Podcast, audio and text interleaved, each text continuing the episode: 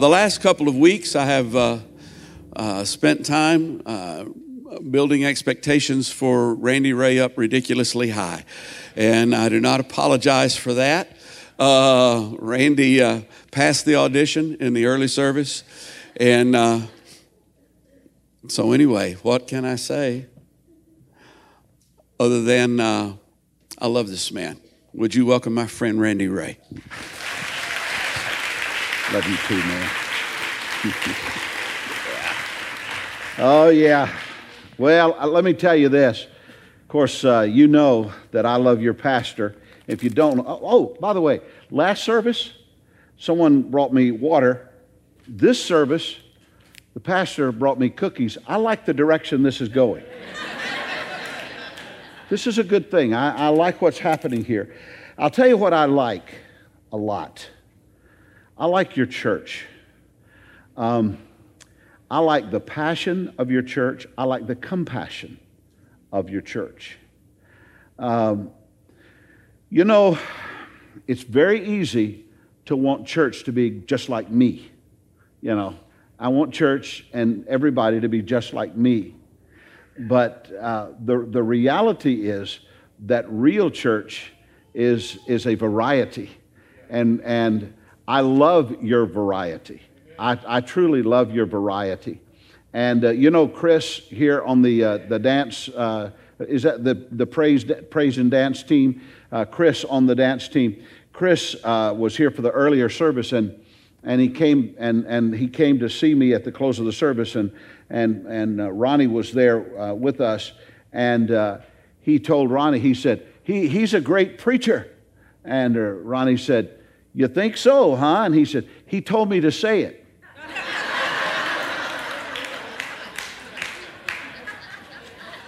I like people who do what they're told. I, I like that. that is so great. Thank you for letting me invade your, your pastor space uh, for a little bit. And uh, Ronnie, love you more than I can say. I really, really do. We had, we had our 50th class reunion uh, celebration of our we, we all graduated in that uh, reunion 1968 and it was such a interesting and happy evening. I was a little disturbed at the number of people who came to me and said you're looking good. Now i'm going to tell well, you may not understand that. That's the last living compliment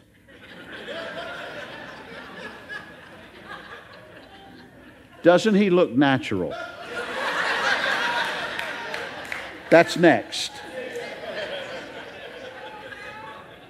I would have opted for you're hot or you're fat, but I, didn't get any of that. You're looking good. Okay, well, here it comes.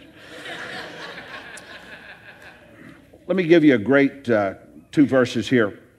This is from John chapter 19, verse 23 and 24. When the soldiers had crucified Jesus, they took his garments and divided them into four parts, one part for each soldier. Also his tunic.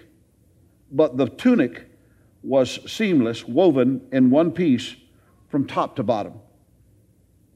So they said to one another, Let us not tear it, but cast lots for it to see whose it shall be. This was to fulfill the scripture which says, They divided my garments among them and for my clothing they cast lots. So the soldiers did these things. You can look at a passage of Scripture in a lot of different ways, and you can break this down into a, a teaching or preaching outline. You can do a lot of things. Um, I, I, I believe this. I believe that, that Scripture has one interpretation but many applications. Uh, and I, I just I believe that. And and the applications, you, the, the preachers preach the interpretation of Scripture quite often, but it's the application of Scripture that, that we are speaking to our hearts about and, and trying to get the. Eh, we don't want it to just be dry bones. We want it to have spirit and life and so on. So, so we not only tell you what it says, we tell you what it says to us and what it might say to you. And you may have had this experience. one day I was reading this passage of scripture, it was a long time ago, and I saw, I was reading back then in the King James Version, and I saw something uh, on the page that I'd never seen before. It surprised me. It really surprised me. It said that the garment was without seam, woven from the top throughout. And, and when I saw that, it, it literally Uh, illuminated on the page to me. And it was, it was like all of a sudden someone had hit the highlight and clicked the bold button, and there it was, woven without seam from the top throughout. And I said, My goodness, that's custom made. That is perfection to Jesus. That is made just for Him. And, and I, I thought about what's made woven without seam from the top throughout. I used to work at a men's store in Goodlettsville called Brooks Men's Store. And, and at Brooks Men's Store, we had the best clothes back in that day. And, and when I saw this, I, I remember closing my eyes and walking around the store. And I, I looked at the suits and the pants and the shirts, even the sweaters, the, the socks, everything, but I couldn't find anything that didn't have a seam. I couldn't find anything that wasn't alterable or had been altered or had been made without a seam woven from the top throughout. But I saw that somebody had made for Jesus a garment without seam woven from the top throughout.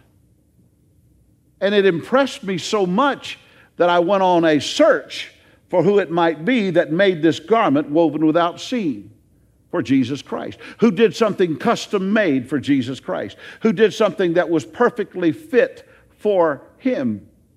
And I began to look because I knew that if I could find that person, there was not only a sermon there, there might be a whole series there because this is somebody that's really somebody. But I couldn't find the person. I thought maybe it was one of the Marys, you know, Mary Magdalene or Mary, the mother of Jesus. I thought maybe Maybe it was uh, one of the Marys, or maybe it was one of the disciples, or, or uh, who knew who it could be. I, I really didn't know, and I, I looked and looked, and I couldn't find it. So then I thought, well, okay, if I can't find the person who made this garment woven without seam from the top throughout, maybe I can find out something about them. And as I began to think about something about them, I said, You know, I'll not be able to get a name, but I can tell you, I can describe that person. And if I can describe that person, maybe I can become that person, and maybe I can do something for Jesus that's custom made. Something that will fit him, something that is perfect for him, something that was done just from me to him, not for anybody else, but from me to Jesus. And so I I looked and I said, okay, who made this garment woven without seam? First of all, it was someone who not only knew Jesus, but knew him well. Now, the reason that I say that is because not only did they have to know him to make the garment, but they had to fit this garment perfectly to him, so they had to know him well. They had to know the, the reach of the outstretched arms that would be nailed on the cross of Calvary. They had to know the, the length and the breadth of the back that would be beaten with a cat of nine tails. They had to know about Jesus. They had to know him well. If they didn't know him well, their service wouldn't fit. It's one thing to know him, it's another thing to know him well. You cannot go to heaven without knowing Jesus. Jesus said, I am the way, the truth, and the life. No man comes to the Father but by me. So we have to know Jesus. But you really cannot have your service fit the way you want it to unless you know Him well. Now, listen carefully. That's not a matter of longevity, that's a matter of intensity. That's a matter of trying to take the time that you've got to know Him well. And everybody is equipped to know Him well enough for their service to fit. Could I tell you that I believe that Chris's service on the dance team fits Jesus well? And, and so I thought, all right, who was it that knew him well? Look, let, let me give you an illustration on this. My dear, dear friend in high school, he's, he's gone to be with the Lord now. His name was David Busby. David Busby uh, we, were, we were like peanut butter and jelly. We were like this all the time. And David, there are a lot of reasons that, that we were close. He, I, I called him in the earlier service refrigerator friends. You, got, you had refrigerator friends where they just come to your house, you'd go to theirs, you go straight to the refrigerator, don't ask anybody. You ever had a refrigerator friend? Or you been a, yeah, okay, you understand. He, we were refrigerator friends. I'm shocked that some of you don't have refrigerator friends, by the way. You might have them and not know it. The next time you're over somebody's house, just go in the kitchen, get in the refrigerator, see what happens. But anyway, we were refrigerator friends. And, and there were other reasons that we were friends like that. David had a Corvette. That helped our friendship a lot. And there were just things along those lines. But, but anyway, Dave, uh, David, he, he had this girlfriend at Christmas time. Uh, and and uh, I, now I had a lot of girlfriends uh, in, back in the day, but I, I never had one at Christmas. Um, and I didn't get back with him until after Valentine's. But during that period of time, it was pretty good. I, I, I just, I'm, I'm just saying. So David had this girlfriend, and David called me, and he was in a horrible panic. He said, Randy, It's Christmas morning. He said, Randy, come over here now. Something awful's happened. I said, What is it, Buzz? He said, I can't tell you. And I said, you, He said, Please, now. Christmas morning. He has his Corvette. I got in my 1964 Chevrolet Bel Air. Two door, three on the tree, baby. And I drove as hard and fast as I could to his house, and I went to the back door and I opened the door and I said, Hey, it's Randy. David's daddy was Ray Busby, and he was a little like Humpty Dumpty. Had the red, bald headed. And he said, Hey, Randy, little buddy, come on down here. I'm in the den. So I went down there and I said, Mr. Busby, David called me. Something's happened. He said, Oh, I, he said, uh, I said, what is, he said, I'll let David tell you. He said, David, Randy's here. Randy came down the steps. Oh, David came down the steps. And he looked at me and he said, Randy, something terrible's happened. And I said, Well, what, Buzz? He said, and he named his girlfriend's name. I'm not even going to say her first name because I'm so afraid that you're here. Uh,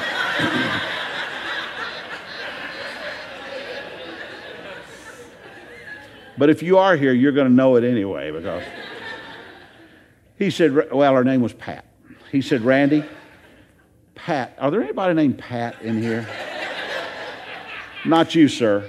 Uh, anyway, name was name was Pat. He said, Randy, Pat made me something for Christmas. I said, Well, Buzz. I said, I almost wrecked my car coming over here just to you to hear. He said, You don't understand. She made me something. And I said, Well, David, she, she made me a sweater. and about that time, Ray said, Hey, David, why don't you go upstairs and put it on show, Randy? so David disappeared, and I heard Sasquatch coming back. It sounded so much like they had found Bigfoot upstairs at David's house, and it was boom, boom. And he walked in, and there he stood looking at me. He had on a long, multicolored, bulky knit sweater that hung down to his knees and hung off his hands. It looked like a sack dress for a pregnant woman. and I stared at him, and he stared at me. And I stared at him, and he stared at me and we were both speechless. And Mr. Busby broke the silence. Mr. Busby says, Me and Dave and the whole family going to get in it after a while and go over to her house.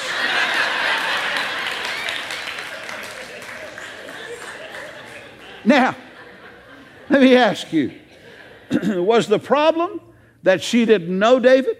no, that wasn't the problem. the problem was that she didn't know him well enough for her service to fit. And that's the problem that many of us have in trying to serve the Lord. We don't read the Word enough to know what He said in the Word. We're not in prayer enough to know how He speaks to our hearts to be in tune with Him. And we have to know Him well enough so that what we do for Him will fit. So whoever made this garment woven without seam from the top throughout not only knew Jesus, they knew Jesus well. Here's the second thing. They not only knew Jesus well, but they gave him the honor that he deserved. Let me explain something to you. He was not the only one that had a garment like this. You say, oh, well, then it's not all that special. Even more special. This was the garment of the high priest. And he came and was despised and rejected among men. He came into his own, and his own received him not. They turned him away. They wouldn't listen to him. They began to plot against him to try and kill him. Yet somebody said he should have the honor that he deserves. He is the holiest of the holy ones. He is the highest of the high ones. He is the King of kings and the Lord of lords, and he ought to have the garment of the high priest, at least.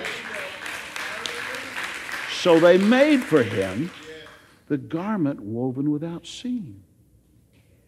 Oh my goodness. Do we give Jesus the honor that he deserves? Your pastor said something brilliant and powerful to all of you who are going back to school. He said, You have this life, some of you, and then you have that life, and that life, and that life. He said, Don't compartmentalize your lives.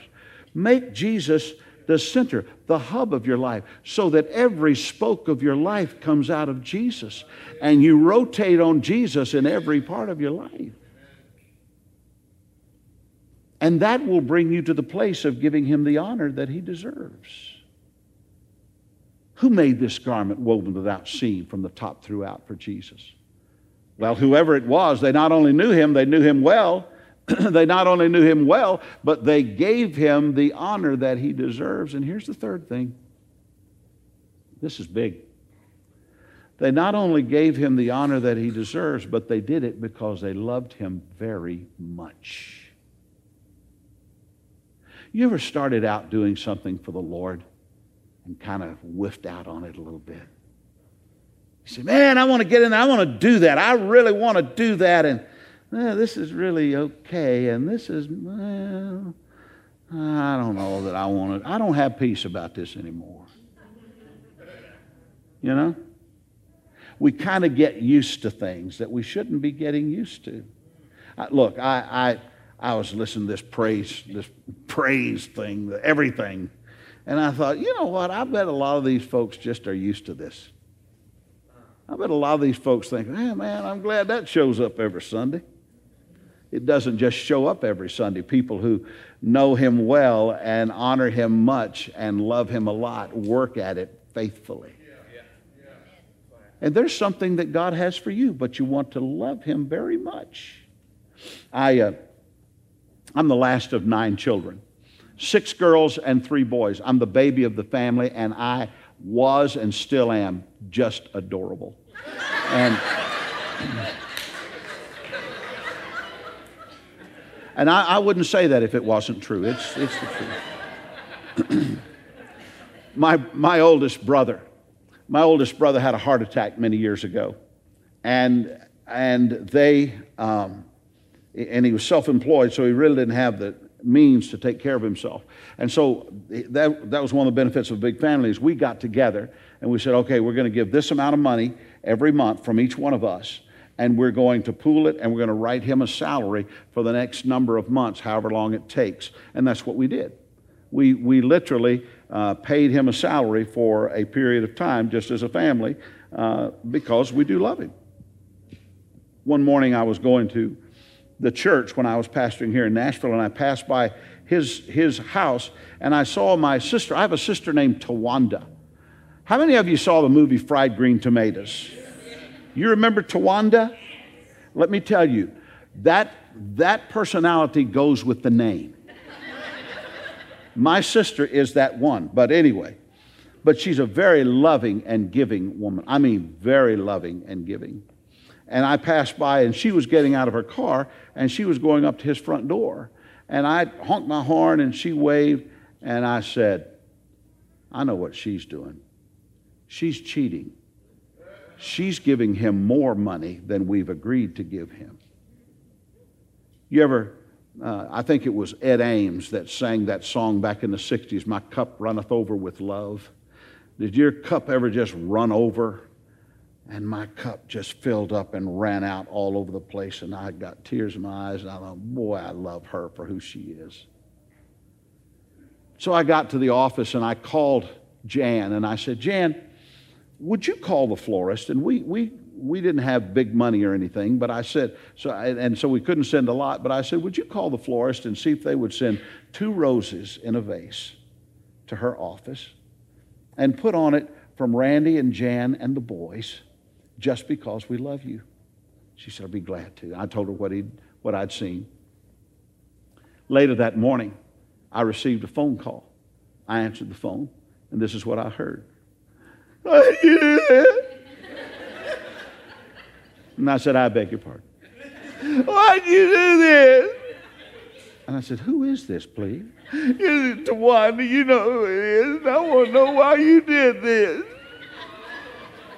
Well, I said, What did I do? She said, oh, They came in and they put two roses in a vase and they set it on my desk. Why'd you do that? I said, Well, Tawanda, maybe they got the wrong message. Would you read the card? And she said, said, Randy and Jan and the boys, just because you love me? I said, Oh, yeah. We just love you to pieces, Tawanda. And that's why we did it. It felt so good to do something that was perfect for her at that perfect time in that perfect moment. And that's who I want to be for Jesus. I want to make for him a garment woven without seam, something that's custom made for him. I want to send him two roses in a vase at just the right time for just the right purpose. I, uh, some of my favorite people in the world are Down syndrome. God has given the world Down syndrome people to love for the whole of their life. I love them. And, what, and my favorite person in any church ever that I pastored was a girl named Janice Waters, who I first met at age eight. She's now in her mid 40s. She's actually lived quite long. And she, uh, Janice is just a mess. I mean, just a mess. She'd call me handsome. That's one of the reasons I really loved her so much. but Janice, Janice's family came to our church to visit, and one of the boys, one of the teenage boys, had gotten saved. And Janice uh, came and, and with her family, they got the family to come one Sunday, and Janice was all over the place, all over the place up and down and around. She was eight years old, Down syndrome, never been in church. And I said in the first service that I called, I actually didn't call. I went to their home and visited uh, that Sunday afternoon and called first and asked if I could come visit. I went to visit, and, and they, the first thing they did is they apologized and said that they won't be back. And I said, well, wait, whoa, whoa, wait. Why won't you be back? Well, Janice, she's so disruptive. I said, she's not disruptive. And, and they said, What she's on? I said, She's just never been there. And our church will learn her. And we will love her if you'll let us. And we'll love you if you'll let us. She said, You think it? I said, I know it'll be okay. So they started coming as a family. Another brother got saved a sister got saved, daddy got saved, mama got saved. Every time one was saved, I would baptize them every single time. And, and Janice began to see all of this, and Janice would come up to me and she'd say, Be baptized?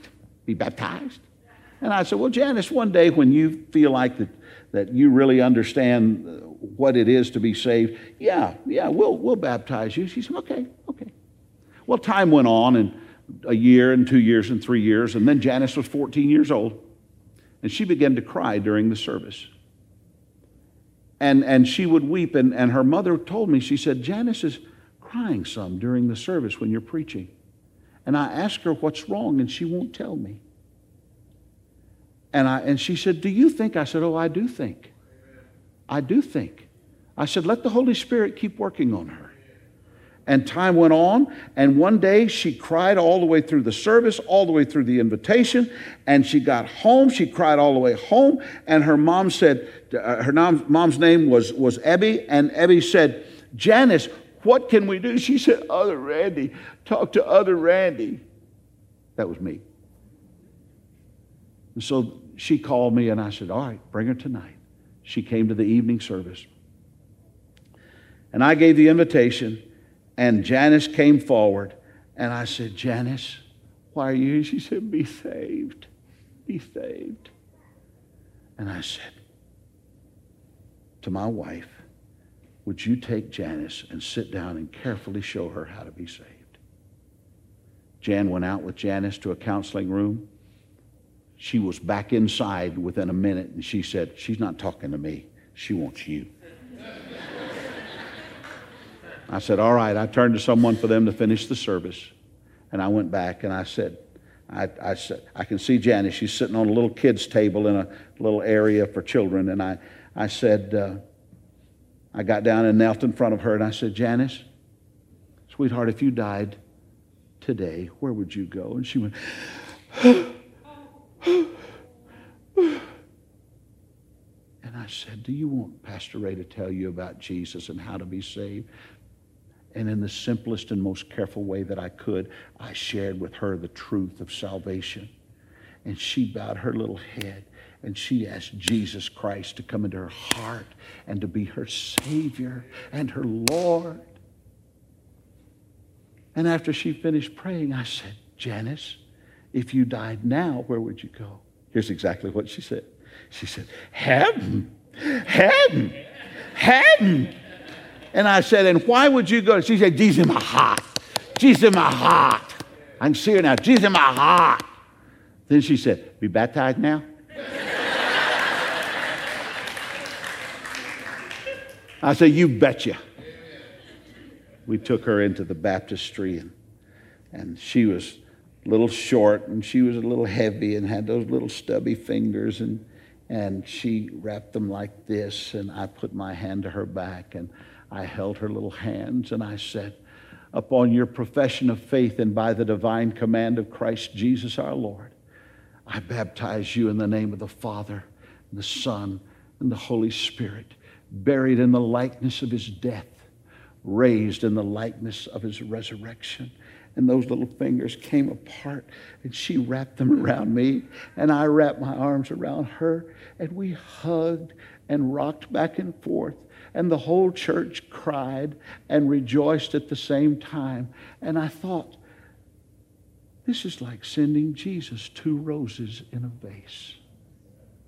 This is a garment without seam woven from the top throughout. This fit him perfectly. I want you in your life to do that which fits Jesus perfectly. Don't you want to do that? But you must know him and know him well. You must be willing to give him the honor that he deserves, no matter if anyone else is or not. And you certainly must love him very, very much. Let us pray. Father, for the privilege of sharing your word and inspiration from your word about this one who did this thing so custom made and special for Jesus. I thank you with all of my heart. And I pray that this message will take root and bear fruit in the lives of those who have heard it and in my life as well. And thank you for whoever it was that gave us this tremendous example that day. And may we remember it and never forget it and follow it as closely as we can. In Christ's name we pray. Amen. Amen.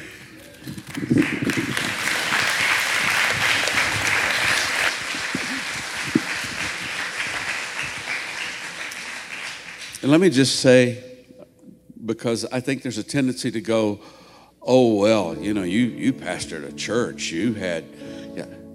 Uh, you don't have to be a pastor t- to make a garment that's seamless. You don't have to be anybody special, you probably will be anonymous. but it can happen in your life.